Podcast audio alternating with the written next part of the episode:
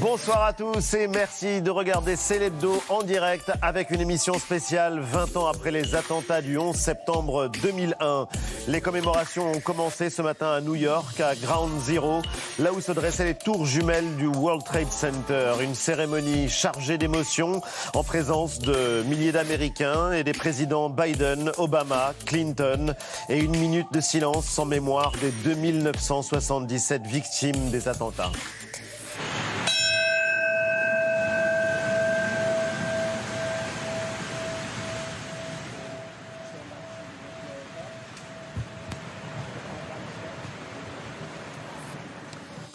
Une journée du souvenir alors que le débat continue sur le retrait des troupes américaines d'Afghanistan.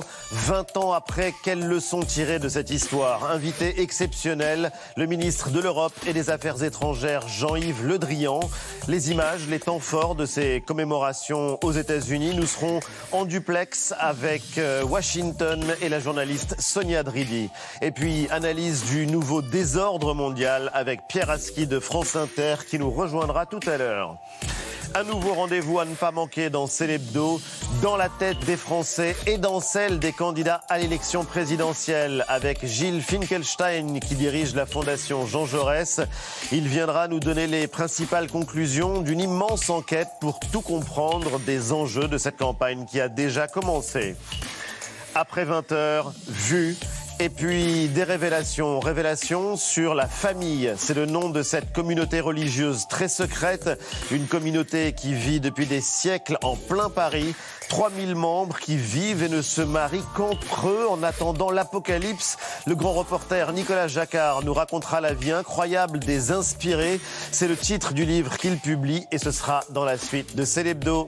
Célébdo, c'est en direct et c'est maintenant.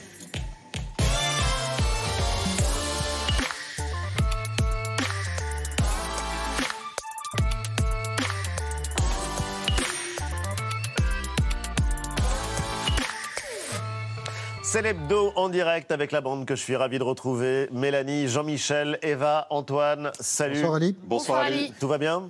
Très bien. Très bien. On va donc plonger dans cette euh, journée très particulière, cette euh, journée qui commémore les attentats du 11 septembre 2001 avec euh, celui qui est le ministre le plus capé du gouvernement. Il était à la défense sous François Hollande, chef de la diplomatie sous Emmanuel Macron. Il a organisé le retrait des troupes françaises en Afghanistan en 2012 en première ligne dans la lutte contre Daesh. Il a engagé la France dans la guerre contre les djihadistes au Sahel, une opération qui est aujourd'hui aujourd'hui à un moment décisif. Le ministre de l'Europe et des Affaires étrangères, Jean-Yves Le Drian, est l'invité de Célébdo.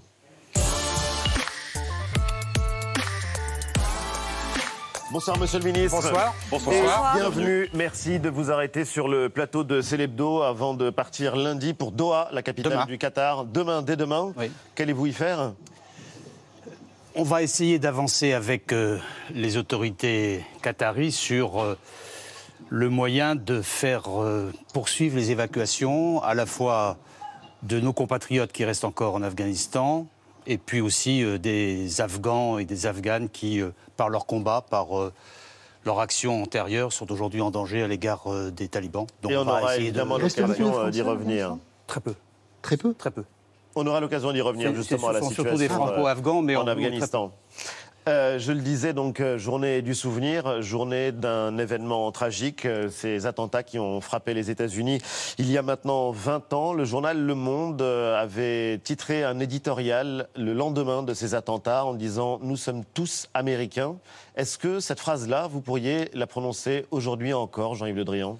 Nous sommes tous des Américains en solidarité avec ce qu'ils ont vécu à ce moment-là. C'était des moments de grande émotion, y compris d'ailleurs les manifestations d'aujourd'hui. Et euh, je dois dire que pour ma part, à chaque fois que je me rends à New York, presque à chaque fois, je vais m'incliner à Ground Zero pour rappeler ces moments forts de la vie des États-Unis, mais aussi de notre vie commune. Bien sûr. Alors nous voulions avoir euh, votre regard sur ce jour qui a marqué l'histoire et les 20 années qui euh, l'ont suivi. Retour en images, c'est signé Charlie Felder et Gwen David. On vient d'apprendre un terrible accident d'avion en plein cœur de New York. Un avion s'est encastré dans une des deux tours du World Trade Center.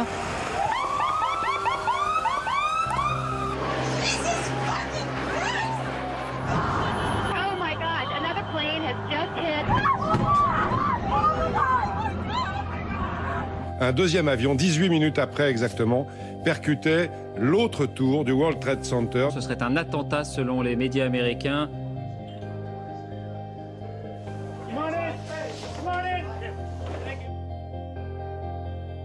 Un avion de ligne a été, aurait été, mais plutôt malheureusement je pense qu'ils n'ont peut plus envoyer le conditionnel, a été détourné et se dirigerait vers le Pentagone. Le ministère euh, de la Défense américain à Washington qui lui-même actuellement serait en feu. Et un autre avion de ligne, celui-là dont nous n'avons pas de nouvelles, c'est tout à l'heure écrasé près de Pittsburgh.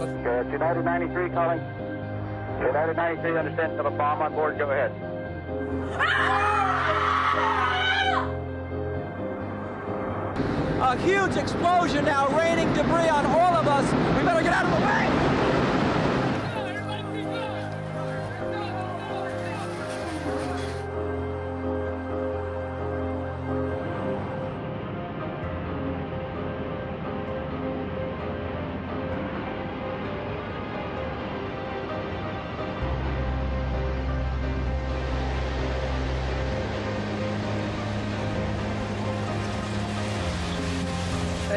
Du World Trade Center n'existent plus. Elles se sont euh, effondrées.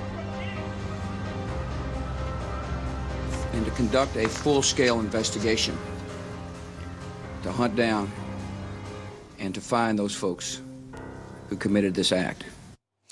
Ces images sont gravées dans nos mémoires, Jean-Yves Le Drian. Qu'est-ce que vous ressentez en les revoyant aujourd'hui? De la sidération toujours, parce que c'était tellement, tellement lourd, tellement fort, euh, tellement grave tellement irréel. 20 ans après, toujours de la sidération Ah, complètement. Euh, je me trouvais, moi, à ce moment-là, à Rennes. Il se trouve que le, le, président Chirac était en visite à Rennes. Il inaugurait un, salon international de l'élevage. Moi, j'étais député à l'époque.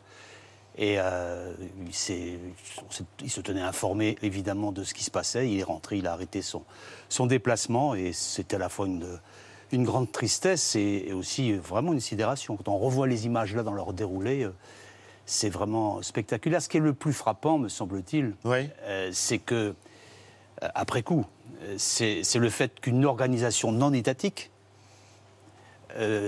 puisse se doter de moyens militaires pour avoir des effets militaires sur le cœur du pouvoir, avec une précision et une préparation extrêmement forte parce que normalement devait être touché et le centre du pouvoir économique, ça a été le cas. Le World Trade Center.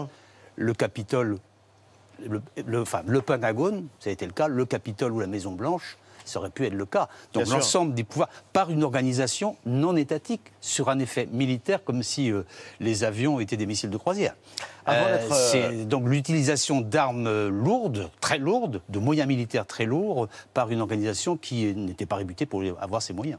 Avant d'être en duplex avec les États-Unis, Jean-Yves Le Drian, regardez ces unes de presse, elles sont assez fortes et elles décrivent ce qui s'est passé à ce moment-là. C'est la guerre, un deuxième Pearl Harbor, le jour le plus sombre et cette une de libération ce matin 11 septembre 2001, année zéro. Les Américains parlent de turning point, de tournant. Qu'est-ce qui a changé ce jour-là? C'était pas vraiment Pearl Harbor, parce que Pearl Harbor, c'était une cible militaire. La, nouvelle donne, c'est que ce, n'est pas une cible militaire, c'est au cœur du pouvoir que, que les frappes ont lieu. Donc c'est vraiment une, Mais un tournant historique. ah oui, historique. Qu'est-ce qui a changé ce jour-là C'est à la fois un tournant historique et puis un tournant stratégique. C'est un tournant historique parce que quand on se remémore cette période, nous, sommes euh, après la fin de la guerre froide, dans une période où on parle de la fin de l'histoire, où finalement on va ouvrir une ère de paix, euh, une ère de progrès, une ère de sérénité. Beaucoup le croient, y compris en, y compris en France, mais aux États-Unis, beaucoup le croient. L'histoire euh, sort de l'histoire finalement, et puis finalement il revient avec une brutalité telle que chacun en est à la fois ébahi et quoi. Euh, et ça, c'est la rupture historique, vraiment. On, est dans, on rentre dans une nouvelle phase. Et puis, et puis euh, un changement stratégique. Euh, parce que, voilà, le terrorisme, il y avait déjà eu du terrorisme. Mais qui frappe comme il n'a jamais frappé. C'est le, plus grande. c'est l'attentat terroriste le plus, spectaculaire depuis le plus meurtrier depuis, de tous les temps. Et puis un terrorisme qui s'est organisé, qui travaille à quasiment l'arme lourde et qui euh, ouvre une période d'instabilité, euh, d'interrogation, de doute. Euh, donc c'est à la fois une rupture historique et une rupture, une rupture stratégique. Et vous nous direz comment le combattre. Justement, on va filer aux États-Unis. Nous sommes en duplex avec Washington. Bonsoir ou plutôt bonjour, Sonia Dridi. Bonjour. Vous êtes journaliste, correspondante notamment pour France 24, pour le journal du dimanche, autrice d'une biographie du président américain Joe Biden, Le pari de l'Amérique anti-Trump. Où est-ce que vous êtes euh, précisément? Vous êtes devant le, Pentagone, c'est l'un des lieux qui a été frappé par euh, les attentats. On attend le, le président Joe Biden?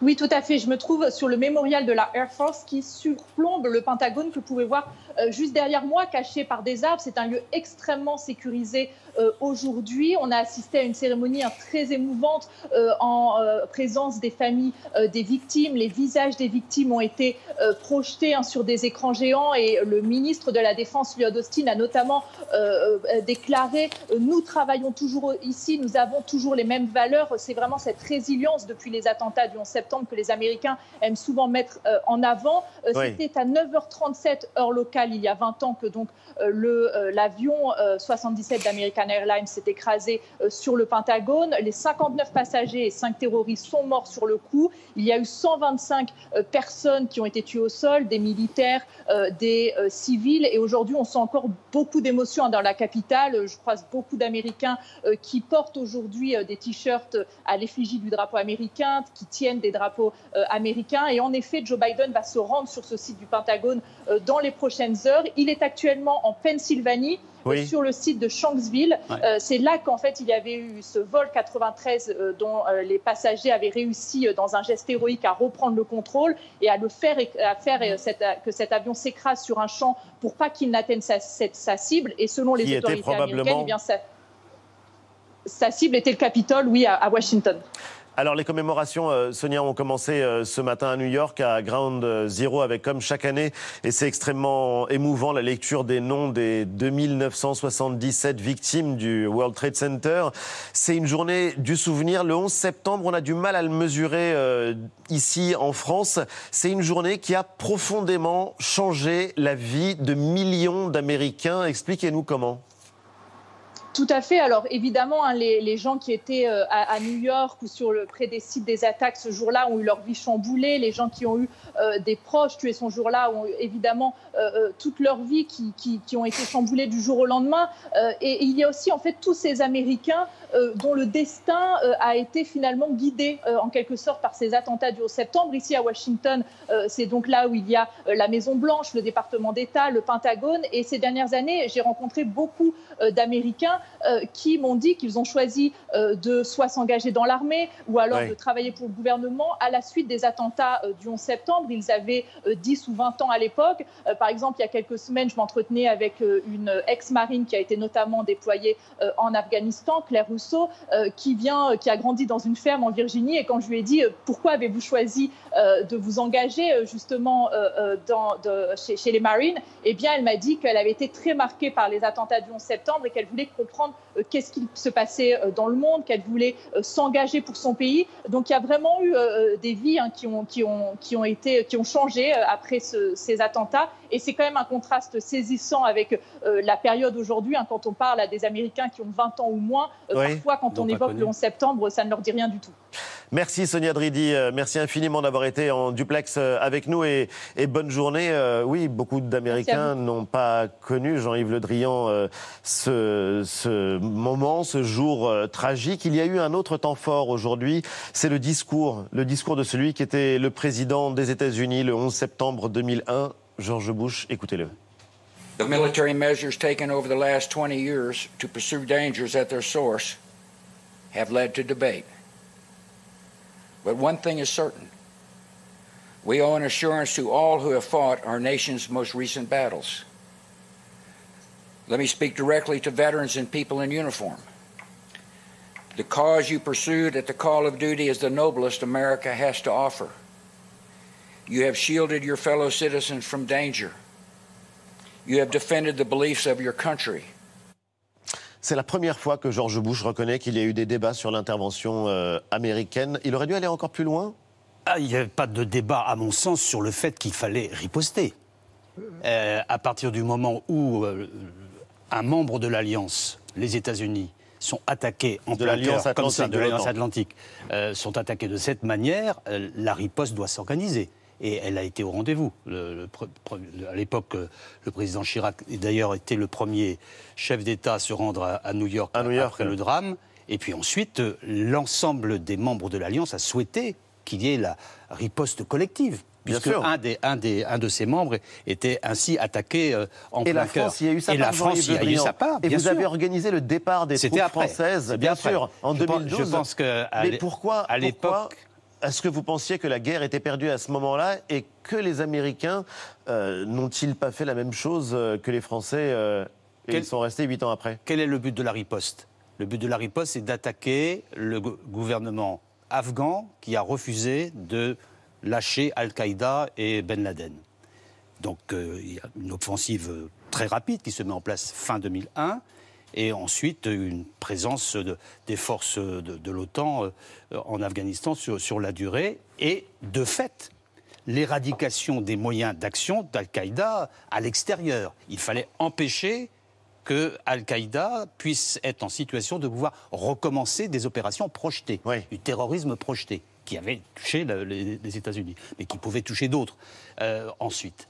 Et ce contre-terrorisme-là, il s'agit de contre-terrorisme, a été à peu près, au résultat, a été à peu près atteint euh, au cours de la fin de la première décennie. Donc lorsque François Hollande devient président de la République, il a déjà annoncé que il considérait que l'action de l'Alliance avait été au rendez-vous et que désormais il convenait de se retirer. D'abord parce Alors que pourquoi est-ce que le départ des Américains est perçu aujourd'hui d'ailleurs comme un fiasco, un échec, voire une défaite? Je vais revenir sur le fiasco, si vous voulez bien, là, de l'immédiateté, mais je reviens à cette période.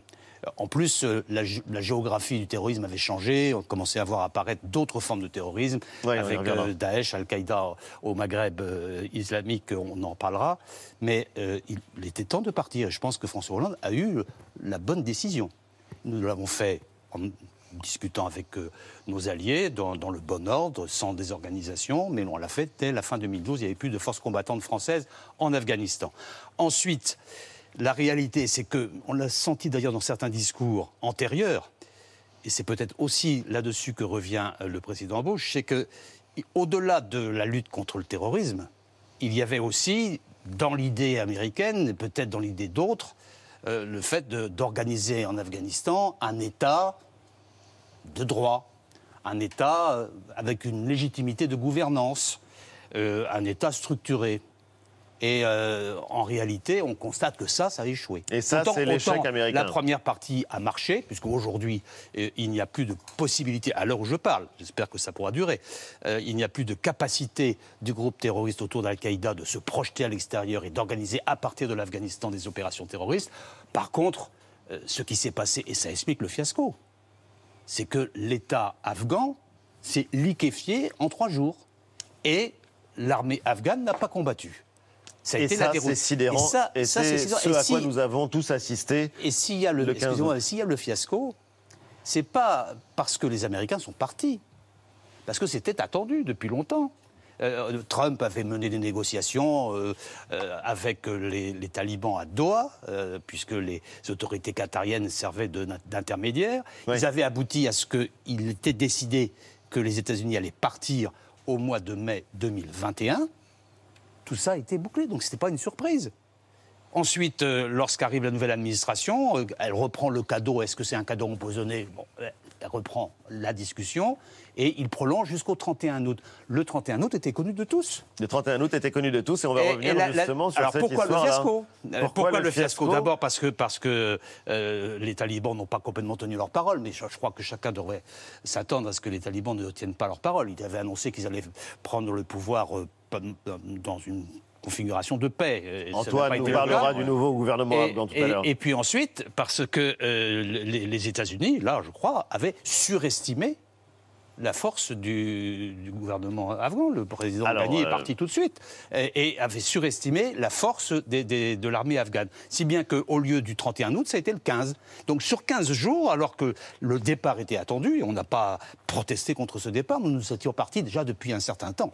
Euh, le départ était attendu, devait se faire en bon ordre, et il se fait dans le fiasco, dans le désastre Dans le désordre. visuel, dans le désastre médiatique que nous avons pu constater. Bien ça sûr. apparaît comme une défaite des États-Unis, alors que si c'était passé comme prévu normalement, ça aurait pu se dérouler dans un, un scénario beaucoup plus calme. et Vous moins avez prononcé le mot, le mot de défaite, justement, 20 ans après, la guerre contre le terrorisme est, est loin d'être terminée, Jean-Yves Le Drian. Et on voulait aussi avoir l'un des, une analyse de l'un des meilleurs spécialistes de géopolitique que vous connaissez bien, Pierre Aski de France Inter, et l'invité de Célébdo.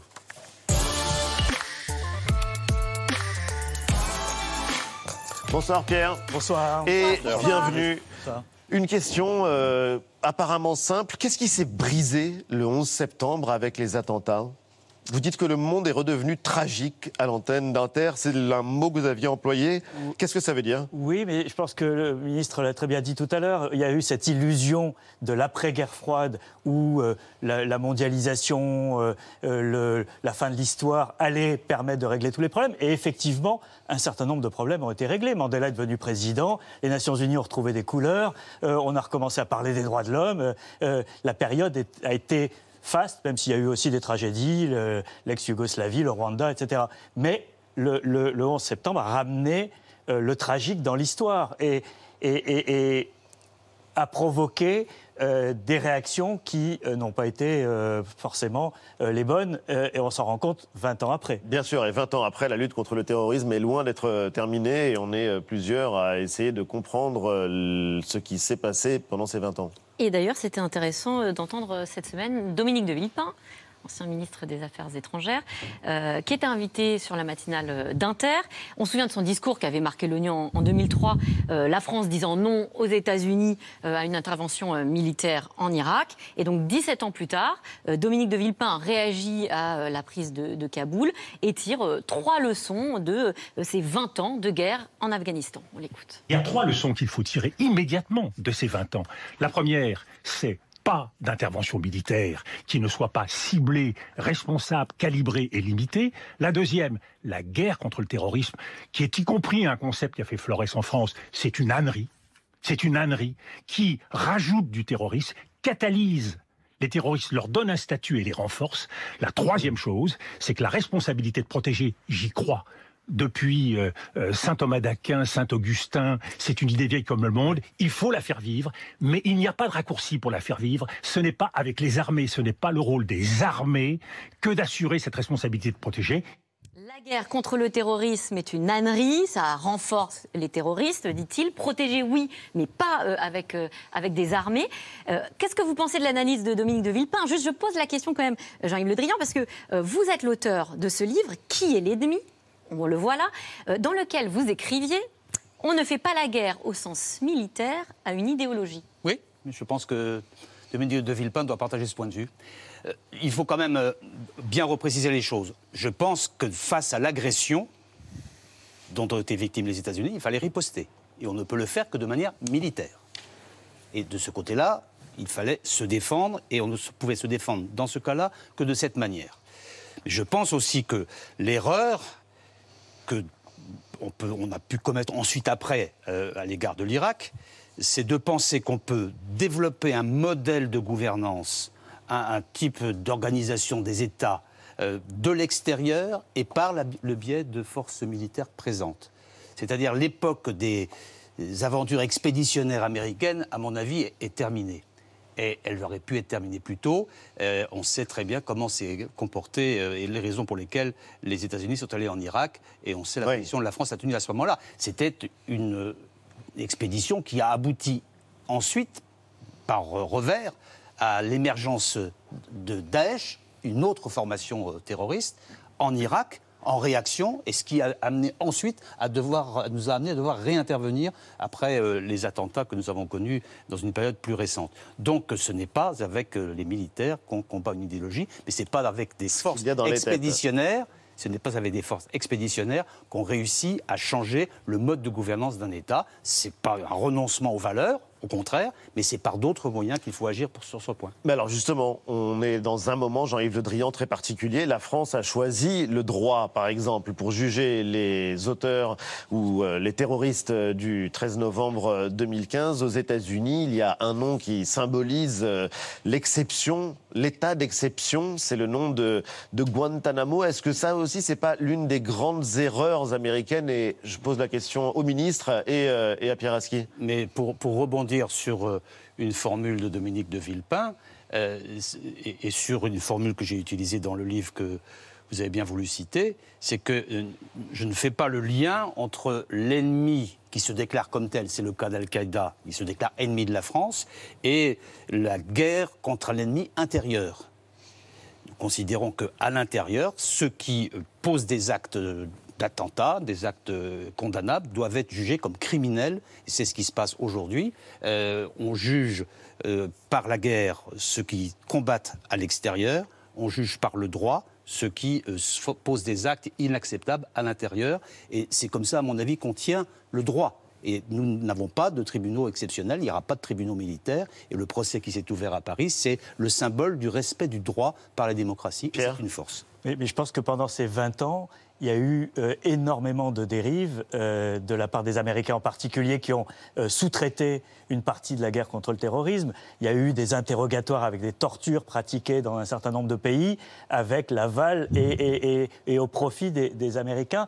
je pense qu'il y a eu un dévoiement euh, morale euh, de cette guerre contre le terrorisme, à la fois en interne avec les règles d'exception qui ont été mises en place aux États-Unis, qui commencent à être euh, démantelées, mais, mais, qui ont fait beaucoup de dégâts, et à l'extérieur. Et, et, et, ça, ça a été, je pense, une des, une des graves erreurs, c'est que on ne peut pas combattre au nom des valeurs qu'on ne respecte pas, ou, oui. ou, ou, en tout cas avec lesquelles on a une, des, des, arrangements. Et, ça, ça vaut pour les Américains, mais je pense que ça vaut pour tous les pays, le nôtre compris. Alors, il y a la question de l'Afghanistan et de l'Afghanistan euh, aujourd'hui, euh, évidemment, avec les talibans de retour euh, au pouvoir à Kaboul. Et on a découvert cette semaine un nouveau gouvernement, un nouveau gouvernement afghan, Antoine. Oui, c'était mardi, la présentation d'un gouvernement que les talibans avaient annoncé inclusif lors de leur prise de pouvoir le mois dernier. Résultat, eh bien, c'est une équipe exclusive qui a été présentée. Aucune femme, que des hommes. Ils sont 33, 33 ministres. Le premier d'entre eux, c'est Mohamed Hassan Ahound, le chef du gouvernement, donc un gouvernement qui a pour programme la charia, la loi islamique, et qui compte, c'est à souligner, un ministère du bien et du mal. Deuxième visage marquant de cette équipe, euh, celui d'Abdul Hani Baradar, l'un des fondateurs du mouvement taliban dans les années 90, avec le Mollah Omar, euh, qui lui est mort en 2013. Mollah Omar, dont le fils euh, Mohamed Yacoub occupe l'un des postes clés de ce gouvernement, celui de ministre de la Défense. Le ministre de l'Intérieur, lui, est un proche du réseau terroriste Al-Qaïda, Sirajuddin Haqqani, officiellement recherché par le FBI, qui le considère justement comme un terroriste. Bref, ce sont des hommes qui sont plus habitués à prêcher et à diriger des soldats qu'à gouverner un pays, des hommes qui n'ont pas fait d'autres études que religieuses quand ils en ont fait et qui le revendiquent d'ailleurs. Première déclaration du nouveau ministre de l'Éducation mardi. Aujourd'hui, le gouvernement est dirigé par des personnes qui n'ont jamais été dans des collèges ou dans des lycées. L'éducation n'a pas d'importance tant que vous êtes pieux. C'est ce qui fera que vous serez respecté. Voilà, c'est dit. Les principaux traits de ce nouveau gouvernement. Jean-Yves Le Drian, est-ce que la France va reconnaître ou reconnaît l'autorité de ce nouveau gouvernement en Afghanistan? Le, La France reconnaît des États. Donc nous avions un, un, ambassadeur en Afghanistan, il est toujours ambassadeur en Afghanistan. La France ne reconnaît pas des gouvernements, mais la France ne refuse de reconnaître et d'avoir quelque relation que ce soit avec euh, ce gouvernement. Donc il y a nous avons, négociation nous, av nous, avons eu des discussions techniques pour permettre l'évacuation euh, des 3000, de près de 3000 personnes que nous avons pu déjà euh, évacuées de, de, Kaboul. Mais pas de reconnaissance officielle Pas de reconnaissance. Et il n'y en aura pas Nous avons posé les conditions, nous ne sommes pas les seuls. Nous avons dit que euh, si, on attendait les talibans aux actes. Il y a cinq conditions qui sont partagées par l'ensemble des Européens. C'est un, laisser ceux qui veulent partir partir sans entrave. Deux, permettre l'aide humanitaire euh, sans entrave n'importe où dans le pays et sans contrôle directement des autorités euh, talibanes. Trois, respecter les droits humains, singulièrement les droits des femmes et les droits à l'éducation. Quatre, renoncer à toute euh, collaboration que ce soit avec euh, Al-Qaïda, même s'ils si, euh, n'ont plus beaucoup les, les moyens d'action aujourd'hui, ça peut revenir. Et puis, et puis cinq, former un gouvernement inclusive globalement. Donc aucune euh, des C'est-à-dire conditions pas n'est réunie. uniquement avec les forces, les forces liées à- à- aux talibans historiques, mais aussi avec d'autres formations politiques. Ils ont dit à plusieurs reprises au cours des derniers jours qu'ils n'étaient pas opposés à telle chose, même à laisser euh, partir euh, des, non seulement les, étrangers, mais aussi euh, des, des Afghans librement. Ils ont dit qu'ils feraient un gouvernement d'inclusion représentatif. Or, ils mentent. Et pour l'instant, les résultats ne sont pas là. Mais ils sont reconnus par les Américains, Pierre. Le, le problème, de- euh, et, et- et c'est le signe de- du monde qui a changé, c'est que aujourd'hui, effectivement, on peut dire nous, occidentaux, on ne reconnaît pas ce gouvernement, mais il y a deux membres permanents du Conseil de sécurité, la Russie et la Chine, qui euh, traitent avec ce gouvernement, qui le considèrent comme euh, légitime, et donc on, a une situation internationale qui a complètement changé. En 1996, lorsque les talibans ont pris le pouvoir, il n'y avait que deux ou trois pays qui étaient présents à, à Kaboul. Aujourd'hui, vous avez euh, la Chine, la Russie, le Pakistan, l'Iran, la Turquie, membre de l'OTAN. euh, qui a des relations avec Des relations. gouvernement, Oui. euh, et qui aide à remettre en route le- l'aéroport. Donc il y, a- y y quand même une, une complexité internationale qui fait que, effectivement, la France peut dire euh, on ne reconnaît pas, mais euh, pour les talibans, la situation est plutôt, euh, plutôt bonne. D'un mot, on attend, on attend les talibans aux actes. Ils auront besoin d'un peu d'aération économique. Ils auront besoin de relations internationales. Ils auront la besoin- Chine est là. C'est à, c'est à eux de tenir. Je vais vous dire deux mots sur la Chine. C'est à eux de savoir quels sont les actes qu'ils veulent poser. Ils ont annoncé qu'ils les poseraient, ils ne les ont pas posés. Nous les attendons. Nous les attendons. Eva, il y a aussi une question euh, qui est cruciale, c'est celle euh, évidemment du euh, rapatriement et de l'évacuation des Français qui sont sur place et des d'autres. Afghans. Vous en parliez, monsieur Afghans. le ministre. hein. Euh, la ministre des Armées, Florence Parly, évoquait à la fin du mois d'août le rapatriement de 3000 personnes, euh, dont 2600 Afghans, Oui. des civils hein, pour la majorité, Oui. qui ont aidé la France sur place. C'est par exemple le cas des interprètes euh, qui ont joué un rôle essentiel auprès de, de l'armée. Malgré ces rapatriements, certains sont toujours euh, euh, en Afghanistan. Ils craignent des représailles de la part euh, des talibans. Euh, leurs appels à l'aide se sont multipliés ces derniers jours. Nous ne pouvons pas quitter notre patrie parce que les talibans fouillent dans les téléphones et regardent tous les détails. La situation est très mauvaise. Notre vie est en danger. Nous avons travaillé pour l'armée française, au service du peuple français, en Afghanistan. Maintenant, nous demandons que nous tous soyons évacués du pays. L'armée française doit se souvenir qu'il fut un temps où c'est nous qui avons aidé ces soldats, qui les avons accompagnés dans leur mission. Maintenant, c'est à elle de nous aider. Là, nous ne pouvons aller nulle part. Jean-Yves Le Drian, on entend la détresse euh, de ces gens. Qu'est-ce qui va se passer pour eux? Euh, Certains, depuis des années, demandent par exemple un visa. Ils souhaitaient ce visa, ils ne l'ont pas eu. Pourquoi? On regarde tous les cas.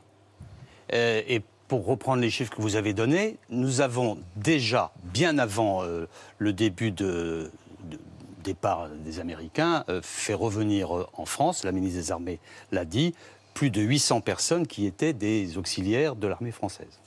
Ils sont revenus en France et nous avons rapatrié, bien avant aussi le début de la crise, 600 euh, Afghanes et Afghans qui étaient au service de l'ambassade de France ou des outils euh, que nous avons sur, sur place, le lycée euh, et l'Institut l'Institut culturel. Dans les paniques du départ, on a réussi néanmoins à faire revenir en France, je crois, 130 euh, auxiliaires et ayant droit, parce que s'il n'y a pas que les personnes, Oui, il y a aussi leurs familles, euh, dans le, au dernier moment, dans les derniers, dans les derniers déplacements qui ont été possibles. Ce n'est pas fini. Et, et no- notre préoccupation, c'est d'ailleurs une des raisons pour lesquelles je vais me rendre à, à Doha demain, c'est de continuer à permettre les évacuations des quelques Français qui restent, il y en a très peu, mais aussi de, ceux qui nous ont aidés, et, et aussi des Afghanes et des Afghans qui sont en danger, en dehors du fait qu'ils ont protégé, euh, qu'ils ont été euh, auxiliaires de l'armée française à un moment donné. Il faut les identifier. Pour être très clair allez avec vous, faire, ouais. pour être très clair avec vous, certains se sont identifiés un peu tard. C'est plusieurs Bon. centaines de personnes? C'est de cet ordre-là, euh, Plusieurs centaines relati- relativement peu. Il en La reste France relativement peu. a commencé à évacuer euh, beaucoup plus tôt que les États-Unis. Il y a eu le 15 août, ces images qui ont fait le tour du monde. Pourquoi est-ce que, pour vous, euh, Pierre, c'est euh, la chute de Kaboul le 15 août, c'est le début d'une nouvelle ère? Pour, pour deux raisons. La première, c'est que ça fait partie de ces images euh, qu'on retiendra parce, qu'on, parce que pas, pas aussi tragique que le 11 septembre, mais c'est des images qui euh, totalement inattendues, totalement inédites et euh, qu'on ne comprend pas. On ne comprend pas comment la puissance américaine euh, peut euh, arriver à, à mal gérer une opération qui était en plus programmée depuis longtemps. Et la deuxième chose, c'est que la conséquence, c'est la nouvelle posture américaine. Est-ce que les États-Unis se retirent de- des affaires du monde? Non. Euh, c'est pas de l'isolationnisme, mais les États-Unis euh, disent qu'ils vont s'intéresser et, et agir uniquement lorsque leurs intérêts stratégiques sont en cause. Quels sont ces intérêts stratégiques? Est-ce que nous en faisons partie? Est-ce que l'Ukraine en fait partie? Est-ce que Taïwan en fait partie? Est-ce que l'Iran en fait partie? Et donc il y a une interrogation aujourd'hui dans le monde entier euh, pour savoir euh, euh, que va faire l'ex-gendarme du monde, qui n'est plus gendarme, le gendarme est fatigué. Il n'y a plus de gendarme. Il n'y a plus de gendarme. Et, et donc dans ce monde d'une complexité euh, nouvelle, euh, dans, laquelle, dans lequel des puissances moyennes comme la Turquie, l'Iran, la Russie, euh, le, le Pakistan, l'Inde, etc., veulent aujourd'hui jouer leur rôle, on se teste, on cherche des nouveaux rapports de force. Mais Pierre, vous avez étonné des millions d'auditeurs de France Inter qui vous écoutaient un matin cette semaine quand vous avez dit que le vainqueur du 11 septembre, finalement 20 ans après, c'était la Chine. Oui, écoutez, l'année 2000 l'année 2001. Ça fait sourire Jean-Yves Le Drian. Oui, non, mais, Non, mais et c'est une lecture a posteriori, évidemment. Euh, mais l'année 2001, elle est intéressante euh, de deux points de vue. Euh, elle commence mal parce qu'il y a un incident au mois de juin. Euh, Bush, George Bush euh, vient de prendre euh, ses fonctions en janvier. Euh, Il y a un incident aérien entre un avion euh, chinois et un avion espion américain au-dessus de la mer de Chine méridionale. Le pilote chinois meurt. Premier soldat chinois tué par des Américains depuis la guerre de Corée. C'est pas anodin. Euh, le climat est délétère entre les deux pays. Arrive le 11 septembre. Il se trouve que au moment de, de l'attentat de New York, j'étais à un dîner, puisque avec le décalage horaire c'était le dîner, chez un cadre du parti. Et vous étiez en Chine Et j'étais en Chine, j'étais correspondant à Pékin. Et on appelle le, le- le journaliste, on lui dit mets la télé de Hong Kong, il se passe un truc, on voit le deuxième avion en direct. Et tous les Chinois qui sont autour de la table poussent des cris de joie. Des cris de joie Des cris de joie en disant notre pilote est vengé. C'est-à-dire qu'ils ne savaient pas qui avait commis ça, combien il y avait de morts, etc. C'était un, un- un- voilà, l'Amérique souffrait à son tour. Et, et trois heures après, le bureau politique du Parti communiste sort un communiqué solidarité avec les États-Unis. Et Avec donc les Chinois, euh, les dirigeants chinois ont compris qu'à ce moment-là, on était avec ou on était contre, et il valait mieux être avec. Et bien, trois mois après, ils entraient dans l'OMC et la croissance chinoise explosait pendant 15 ans à plus de 10%. Et aujourd'hui, les, Chine- les Américains se réveillent, la Chine est leur rival stratégique, euh, et, et ça, cette, cette grille de lecture, je pense que c'est une des clés de l'attitude de Biden aujourd'hui. On débranche l'Afghanistan, on débranche ses guerres, et on se concentre sur l'ennemi principal du XXIe siècle. Beaucoup de questions encore euh, à vous poser. Euh, Une semaine dans le monde, c'est aussi en Guinée-Conakry un coup d'État militaire et la chute du président Alpha Condé après des mois de manifestations contre un troisième mandat. Un pays plongé aujourd'hui dans l'incertitude et le chef des putschistes, un ancien de la Légion étrangère française, qui appelle au calme sans qu'on sache où est l'ancien président détenu au secret.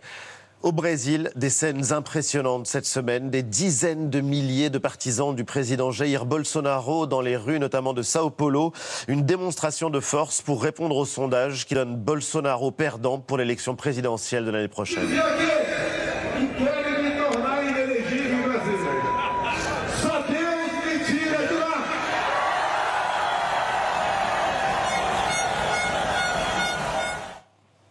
La campagne a commencé dans ce pays en crise sanitaire, économique, mais aussi démocratique. Au Sahel, la reconfiguration de l'opération Barkhane qui se profile après la revue des troupes sur place par le chef d'état-major des armées françaises. Un changement de stratégie dans la lutte contre le terrorisme après plus de huit ans d'engagement sur ce territoire quasiment aussi grand que l'Europe. Et une question qui se pose aujourd'hui, celle de l'après. Jean-Yves Le Drian, vous avez lancé l'opération Barkhane. Les images de Kaboul du 15 août à Kaboul ont fait le tour du monde. Les Maliens les ont vus, par exemple. Qu'est-ce que vous dites à ceux qui, euh, au Mali, ailleurs au Sahel, redoutent un scénario type Afghanistan, que les djihadistes prennent le pouvoir? On n'est pas du tout dans la même situation. Euh, même si f- la manière dont les États-Unis sont partis euh, peut entraîner des stimulations ou de l'attractivité pour euh, certains ou un renouveau de confiance pour d'autres. Il n'empêche que nous ne sommes pas du tout dans la même situation. D'abord parce que, en ce qui concerne le Mali et le, Sahel, je parle des cinq pays, euh, nous sommes présents à la demande des cinq pays pour assurer leur protection. En Afghanistan, on a pénétré pour euh, euh, faire sortir un gouvernement. Ensuite, parce que dans ce- ce- cet ensemble du Sahel, le terrorisme n'est pas mort. Il y a toujours des actions, même si la présence de l'armée française a permis euh, d'éradiquer une, une partie des, des- des composantes de, de ces groupes qui sont à la fois d'Al-Qaïda et de Daesh. Parce que maintenant, les groupes terroristes fonctionnent par franchise. Euh, vous, vous appartenez au réseau, à la nébuleuse Al-Qaïda ou à la nébuleuse Daesh. Donc, euh, de- des actions ont été menées qui ont permis de diminuer leur capacité d'intervention de manière significative, mais ils sont toujours là. Mais il y a le risque que le Sahel devienne un nouveau djihadistan, comme on dit, ou pas je, je ne le pense pas parce que, euh, par ailleurs, la situation est différente aussi parce que nous sommes mandatés par les Nations Unies. Il y a sur place des forces des Nations Unies nombreuses, trois fois plus importantes que les forces françaises. On l'oublie souvent. Il y a 12 000 mili- militaires des Nations Unies qui sont euh, au Sahel. Mais monsieur le ministre, est-ce que la faiblesse de cette situation, c'est pas la, la fragilité des États Comme en Afghanistan, où on a vu un État s'écrouler, est-ce Oui, que, mais- est-ce que le Mali, où il y a eu deux coups d'État en un an, euh, n'est pas dans une situation un peu comparable d'une absence d'État qui empêche euh, de, de- de s'attaquer aux sources du problème? Il y a cinq États, ils sont constitués. C'est vrai que certains sont plus fragiles que d'autres, mais il y a cinq États qui ont eux-mêmes leurs propres armées, qui combattent. Et il y a aussi par ailleurs les Européens qui sont présents. Donc c'est un contexte totalement Et différent. sans vouloir mais comparer les chiffres. Jean-Michel. Il y a quand même quelque chose qui nous alerte. Euh, Joe Biden, les Américains euh, se sont dit euh, la guerre est interminable en Afghanistan, Mhm. donc il faut bien y mettre un terme.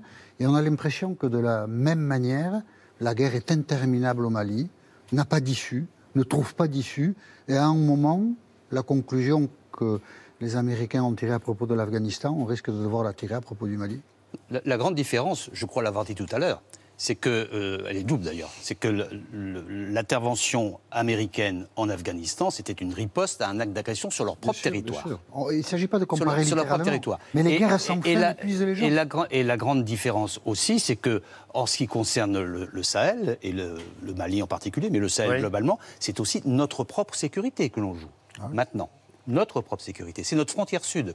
La Disons- géogra- disons que la c'est gé- une différence la majeure. majeure, parce que la géographie est têtue et la géographie est tenace. Et nous revenons maintenant, je ne sais pas si Pierre est en phase avec moi sur ce point, au, retour de la géographie dans les, dans les rapports internationaux euh, que- qui sont aussi incertains que vous avez indiqué tout à l'heure. Et nous avons réorganisé nos dispositifs pour faire exclusivement du contre-terrorisme dans euh, les, les cinq pays concernés. D'un mot, Jean-Yves Le Drian, on négocie aujourd'hui avec les talibans. Est-ce qu'il est question de discuter avec les chefs djihadistes au Sahel? Non, on ne discute pas avec eux. Non. On les combat. Vous restez avec nous, euh, messieurs. Un nouveau rendez-vous maintenant dans Célébdo, dans la tête des Français, avec le directeur de la Fondation Jean Jaurès, Gilles Finkelstein.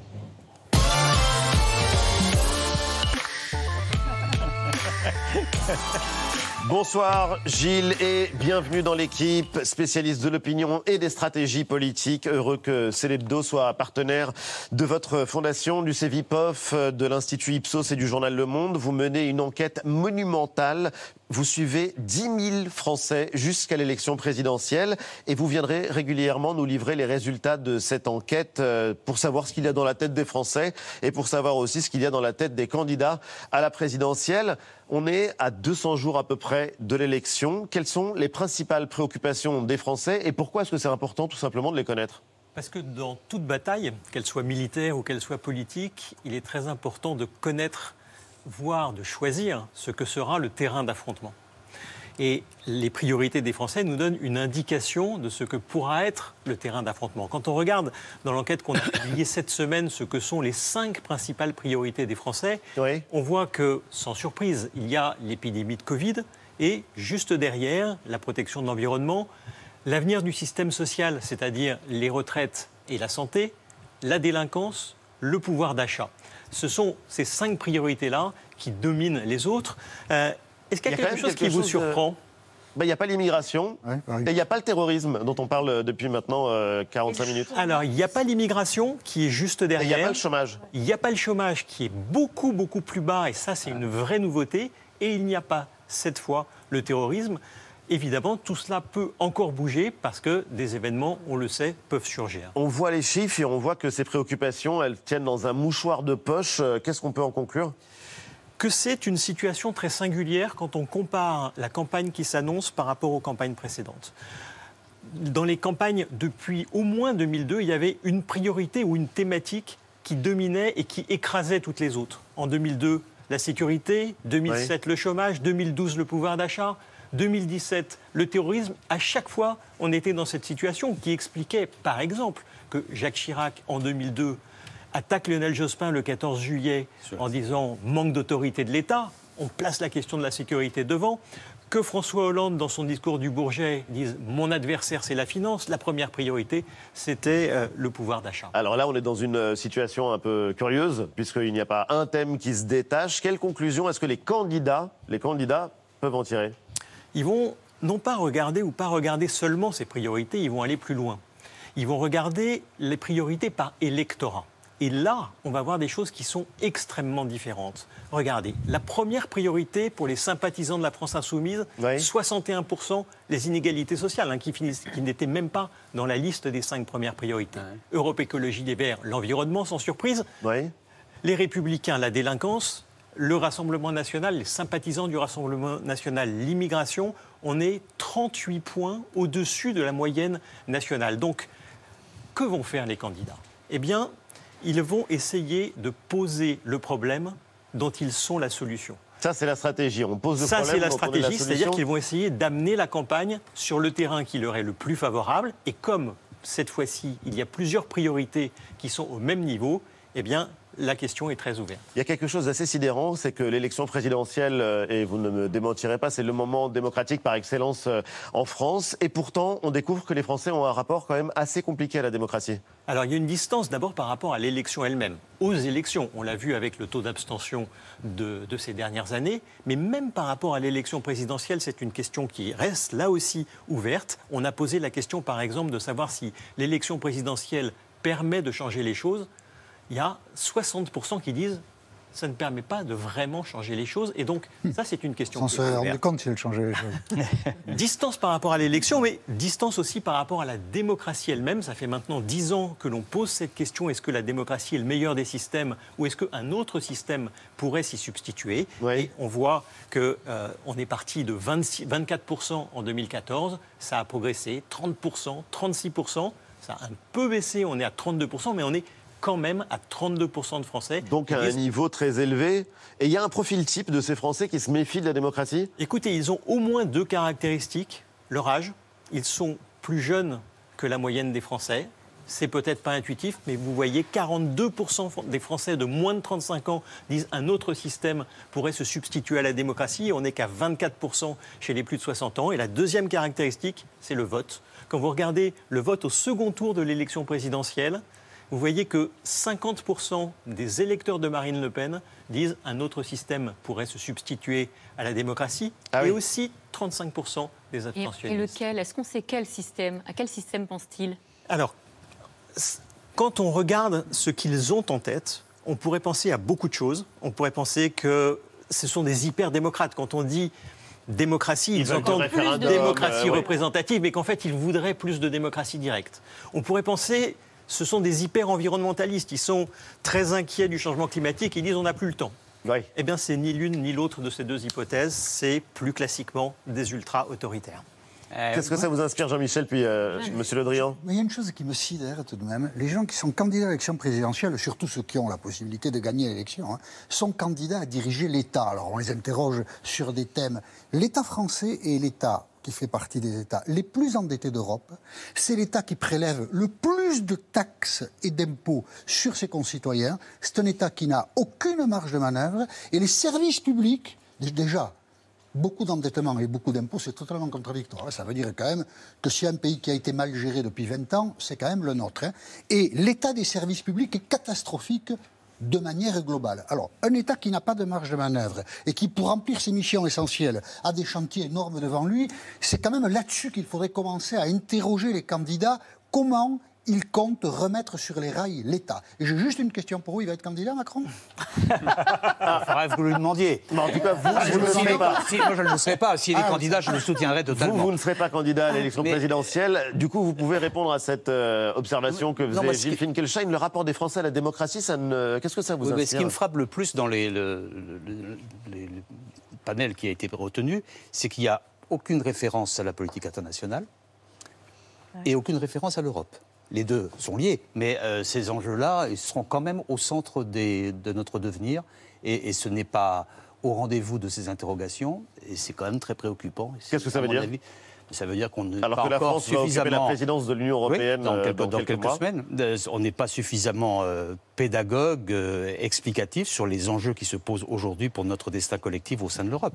Parce que, y compris tout ce dont on vient de parler euh, depuis le début de l'émission, montre que le, le rôle et la place de l'Europe vont devenir déterminants si on veut garder notre propre sécurité, notre propre euh, euh, protection. Oui, tout à fait. On n'a pas parlé de l'Europe tout à l'heure, mais dans le, les, les interrogations de, de 20 ans après le, le 11 septembre et de l'après-Kaboul, effectivement, est-ce que l'Europe est prête à, à assumer sa responsabilité et, et hélas, euh, l'Europe euh, a l'habitude des rendez-vous ratés. Ouais, mais Et- je suis- et- je suis plutôt et- optimiste, Alors, il y, a, il y a eu des frémissements, mais est-ce que ça sera suffisant?